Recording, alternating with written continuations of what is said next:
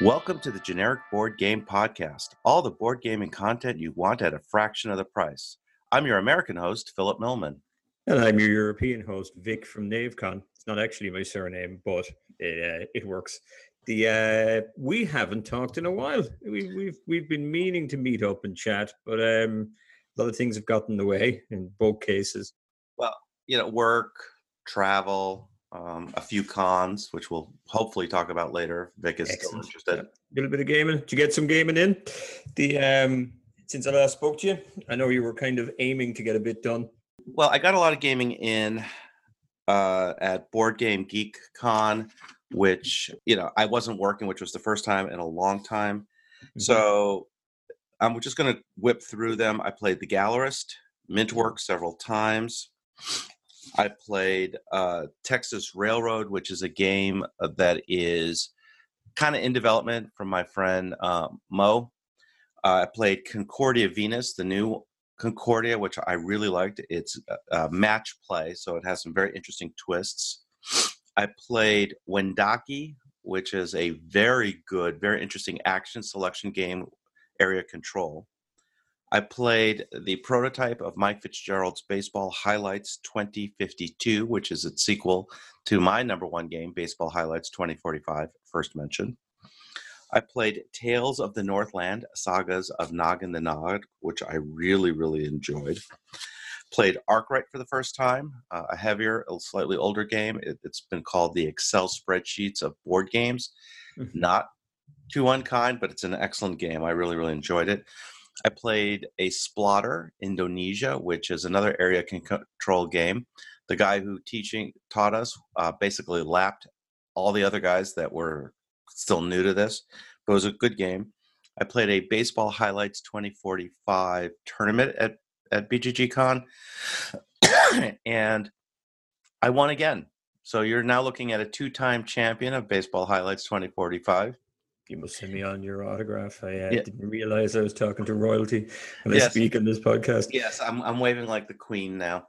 The- and I beat uh, fellow podcaster Alex Goldsmith of the Dukes of Dice, and now I am his arch enemy, his his mortal nemesis. So Excellent. I, I like Yeah. it. I played the new Feld game Carpe Diem, which I was extremely underwhelmed. I Oh, played, I played Aggro. At PAX U, um, I was working there for Tim Fowers Games, the guys that make paperback and hardback, Burgle Brothers, and now boarding. So I worked there. I didn't have as much time to play board games, so the I played a little bit of baseball highlights, not a lot. I played Keyflower for the first time, which I thought was very, very good, and I also played Root, which I really enjoyed. Uh, lastly, since then, I've been traveling. I've gotten sick, as you can hear through my coughs. I've the only thing I've played since PAX Unplugged, which was in the first weekend of December, was Concordia and Roll Player. So it's been kind of quiet for me. What about you, Vic? Hopefully, you've had uh, a lot of plays too. I've been a little bit ill as well. Um, I was kind of out of gaming for a few weeks, but I did get some gaming in recently. And before I got sick, I, I, I uh, nothing serious in case you're worried. Yeah, I got to play Azul Stained Glass Window, the new one. Really, really like it. Uh, I'm a big fan of Azul. I spent the summer with my wife sitting out the back, no, not all the summer, but the evenings playing Azul, um, drinking cups of coffee, and just having a great time. And I, I- I played a couple of hundred games of that. So Stained Glass Window was an obvious one for me. I picked it up at Essen, um, and I was delighted with it. Got to play it recently with my son, and it, it's a better game. Um, it's a little bit different. It's different enough to warrant uh, getting the game. It's not like Azul 1.1 or anything like that. It's a completely new game. Uh, has some of the characteristics of the old one. Um, has a lot more um, possibilities for screwing yourself up and others. But great fun game. Uh, Container. Mhm. Uh, so much so that uh, I was so impressed with it. It's out now as a 10th anniversary edition, the jumbo version that my kids are getting for me for Christmas. Um, few Kickstarters arrived, uh, and when I say a few, I don't do a whole lot of them. Uh, I've under a dozen Kickstarters to my name, um, but a lot of them arrived just recently, and one of them was Summit, and I really Hmm. liked that. Got to play it on Thursday. It's a little bit different.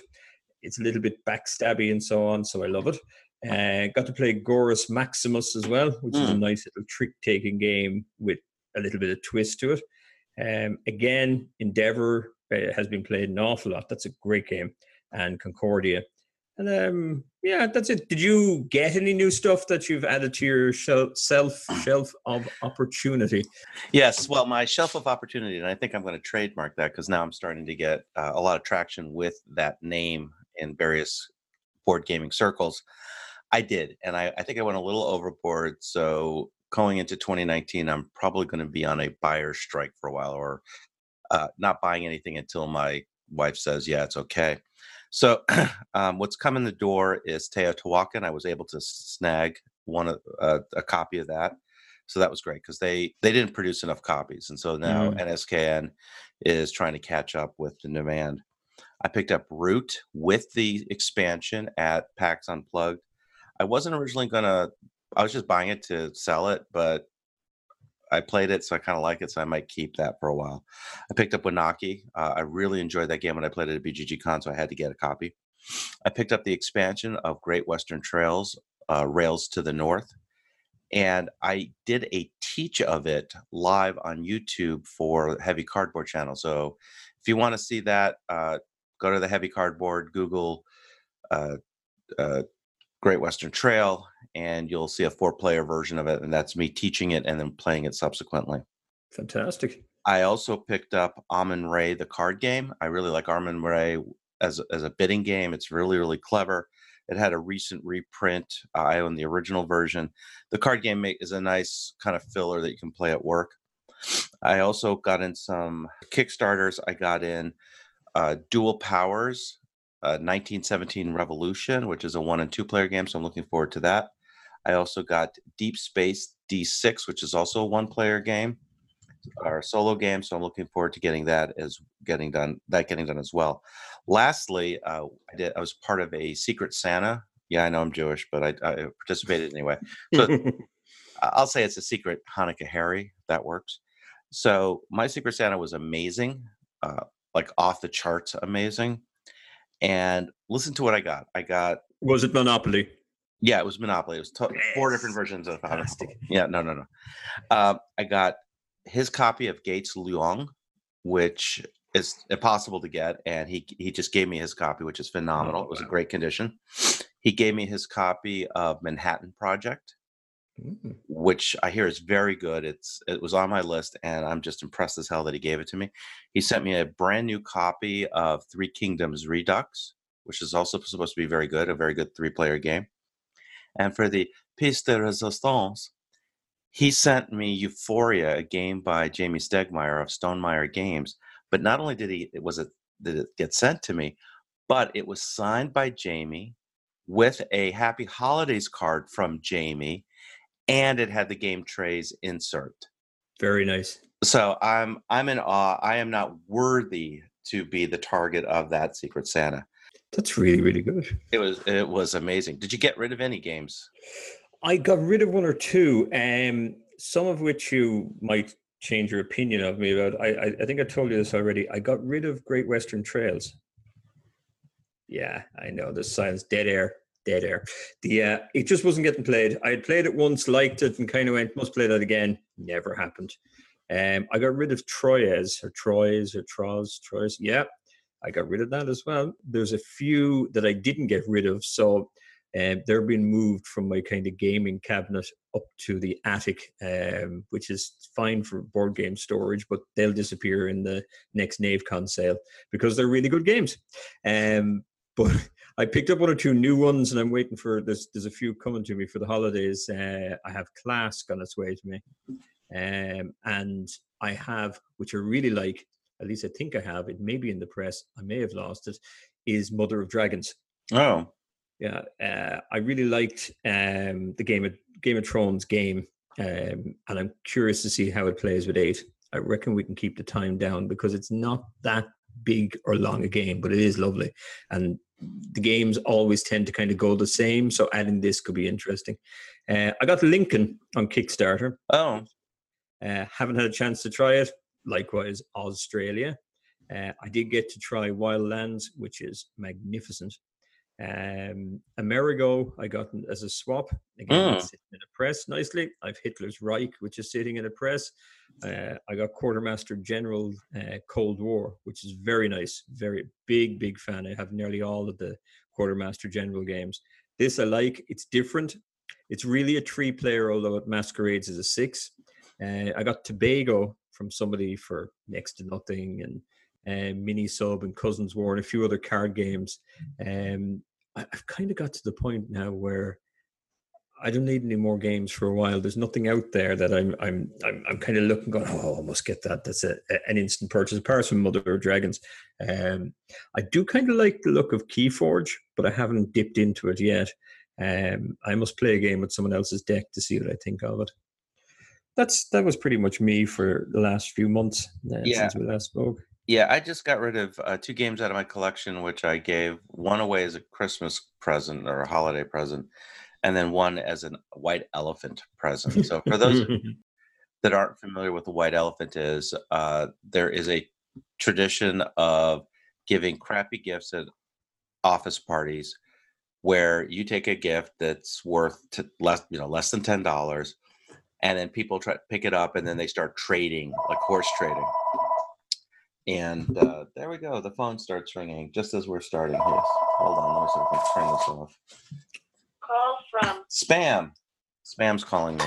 it's, it's it's probably somebody ringing in. They've heard this podcast already and they're that impressed. Or they're trying to sell us something like, hey, we can upgrade your.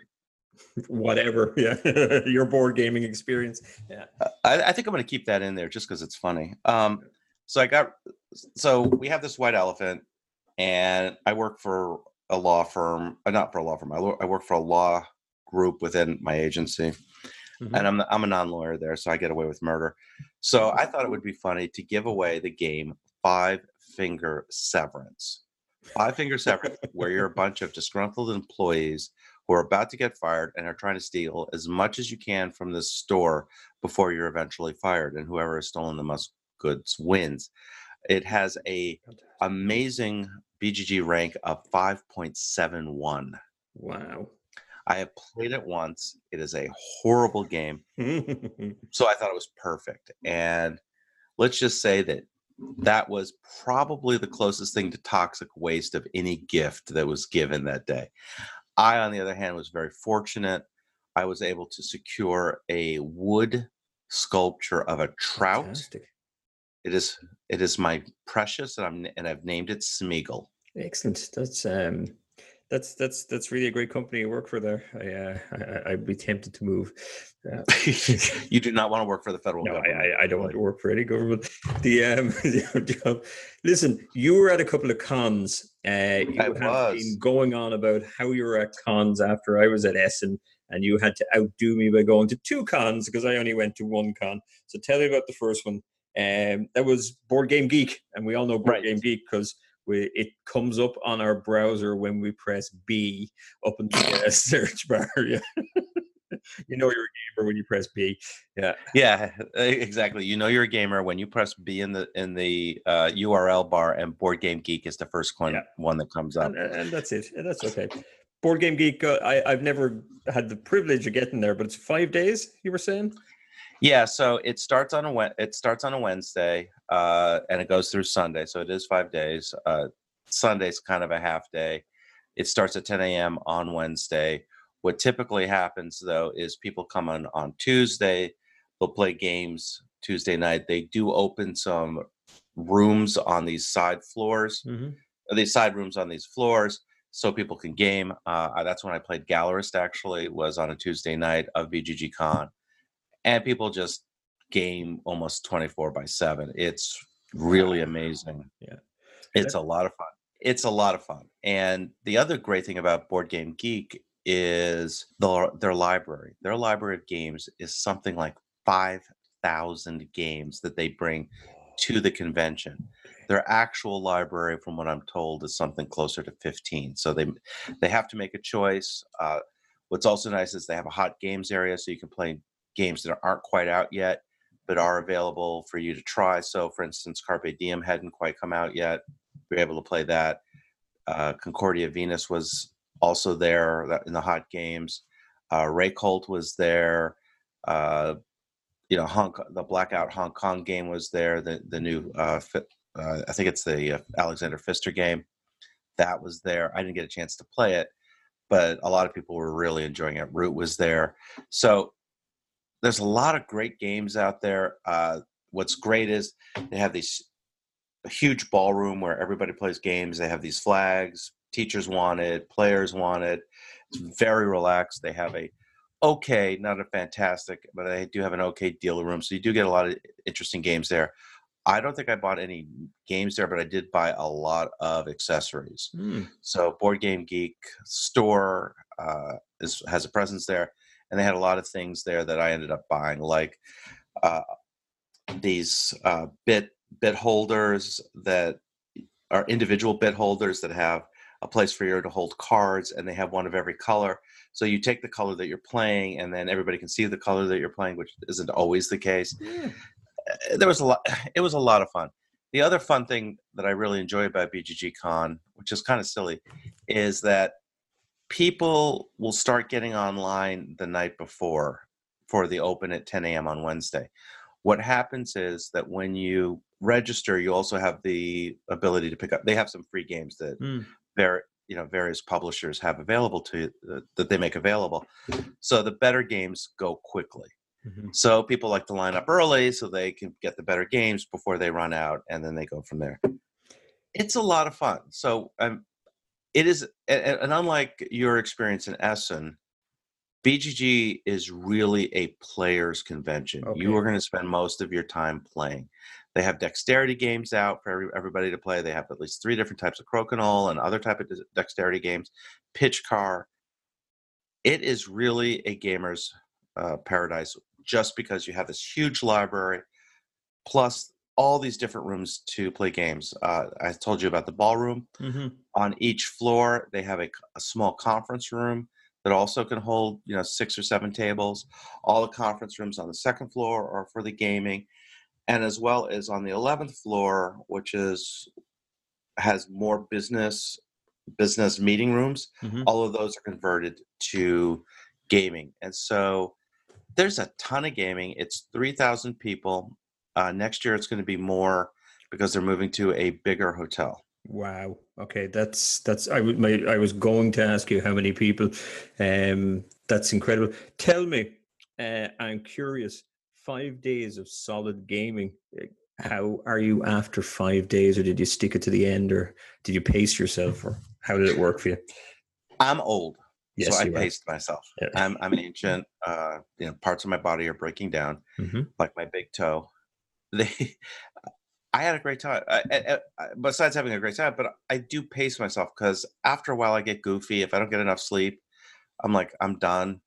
I don't want to i don't want to do anything. Mhm. so for instance i played i, I played uh, teotihuacan at bgg con. We started around 8 o'clock. We made it through 10 10 30 and then i was like you know what i could and people are saying oh let's go play another game oh i'm done Mhm. let me move on to the next thing. Uh, there was a couple of times where I've just sort of begged off games because I was just too tired. And I'm not there to game until I drop. I'm there to have a good time. And for me, it's once I've hit my limit and I know what that limit is, I just I go to sleep. I need my seven hours of sleep. I guess the thing about this, it's more spread out. I know from the NaveCon experience, it's it's like 18 hours solid, and people are trying to suck the marrow out of the bone to and get the very last out of it. Um, and it's not uncommon for me to start a, a quick game of Twilight Struggle at two in the morning. You know, somebody will come up to me and go, "Come on, we have a quick game of Twilight Struggle." Okay, yeah, but spreading out, I, I've I've kind of thought about doing a longer event, but you would need higher numbers. The other con you went to sounds interesting as well. It isn't exclusively board games. I'm guessing it's PAX Unplugged. Um, Yes. So that's the uh, that's the Penny Arcade guys, isn't it? It is indeed. So last year, Penny Arcade decided they wanted to have an unplugged convention, and they did it the same weekend as Board Game Geek Con. So there was a lot of complaining, a lot of bitching and moaning. Penny Arcade heard it, they listened, and this year it was the weekend after Thanksgiving. BGG Con is the weekend before Thanksgiving. Uh, PAX Unplugged is after. Now, PAX Unplugged is a very different type of con for a lot of reasons. First of all, it's big. It's in the Philadelphia Convention Center, and there's a lot of room there. The second thing that makes it very different is that it has a lot of role playing games Okay. involved, and they have tournaments. So they had a Catan tournament, they had a Ticket to Ride tournament. BGG Con really doesn't have as many tournaments per se. It's more unstructured, and it's more play what you want. Uh, the other interesting thing that I found with PAX U is from a gamer, they closed the convention hall at midnight. So you were done. Okay. At BGG Con, it's gaming 24 hours during the Mhm. five days that it's open. PAX, at midnight, it shuts the door, you're done. Okay. The mmm, other major difference between the two, well, there's I want to say there's two other differences. One is the game library is a lot smaller, but it is its second year and it is growing. So that's just growing pains, and I don't I don't see that as a big deal. The vendor hall was much much bigger, and there was a lot more available, like like Root, which was not really available at, at BGG Con. Teotihuacan, there were copies there. I was able to get copies there. Now, to be fair, because I was working the Tim Fowers booth in the mornings, I was able to quickly, right before the hall opened, stag my Teo and stag my Root before the general public got there. But there was a lot more cosplay uh, at PAX. There was, Did you cosplay? Did you go dressed as something? Be honest. I don't have the legs for it. No, I, I would love to go Sailor Moon. I just don't have the legs for it. there you go. You know, everyone wants to go Sailor Moon, and they don't do it. Um, they say it, and just never happens. Um, if you had to choose from, I, I I kind of understand from what you're saying or hear it in your voice already. Is um, if you had to pick one of those cons, which would it be? So as a player, I, without a question, BGG Con, because that's what I'm doing. I'm playing games. There's a great library. If I'm a vendor, and I was working for a vendor uh, at PAX Unplugged, I would do PAX Unplugged because there is so much foot traffic. There is so much uh, business there. I mean, you're getting people from DC to, to New York because Philly is honestly a day trip. It's an hour by train from uh, New York. It's about an hour and a half from DC. It's very easy to get to. It's a big facility. It's well known. It's got the cachet that Penny Arcade brings to their events. So, as a vendor, I would much, much rather be at PAX U. Two very different fields, two very different cons. And I'd also, you know, say that there were a lot of people who were just coming down for the day. There were a lot of people from New York who just said, "Yeah, I hopped on an early train, got here, played until, you know, 10, 11, hopped on a train and went home." Okay, yeah. Oh, okay. So it, it had a very different feel. Uh, keep in mind that BGG Con is in, or this past year was in the Dallas Fort Worth Airport Hyatt Regency. Hmm. Very hard to get to. Uh, the the airport ha- is crazy the way it does certain things. Not a big fan of the airport. Next year we'll see if it changes because next year it's going to be at the Hyatt Regency downtown, and it it will be a very different feel. So we'll we'll have to see. Okay. Um, I'm going to have to come over for one of those. And from the very sound of it, I think, you know, it's definitely going to be BGG if I do come over. And, you know, it sounds like the Vegas of board gaming. Uh, and it, it, it appeals to me. Oh, yeah. Yeah. You're nodding. I'm nodding. Yeah. Yeah. Yeah. This is going to happen.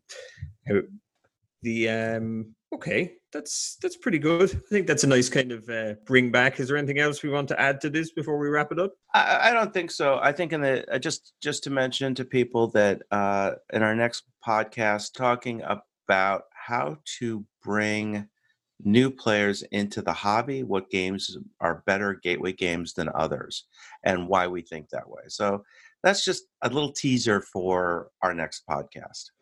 I hope you can join us for it. And um, I think we'll leave it at that. And lovely talking to you as always. Let's uh, make it look like we went away for a while and came back and didn't start into the second podcast straight away. Let's make it look like that. You know, we'll change. I, yeah, we'll, we'll we'll we'll dress it up however we can. And for those that want to reach out to us, I can be reached on Twitter at Board Game Rabbi. If you look for NaveCon, you will find me. Um, my name is associated with it, and so anything ever happened to NaveCon, I'm going to prison. No, the uh, it's you know I so look for NaveCon, you'll find me. I'm I'm under there somewhere. Uh, thank you very much, Phillip. We'll talk to you soon. Um, and happy gaming. Happy gaming, everybody.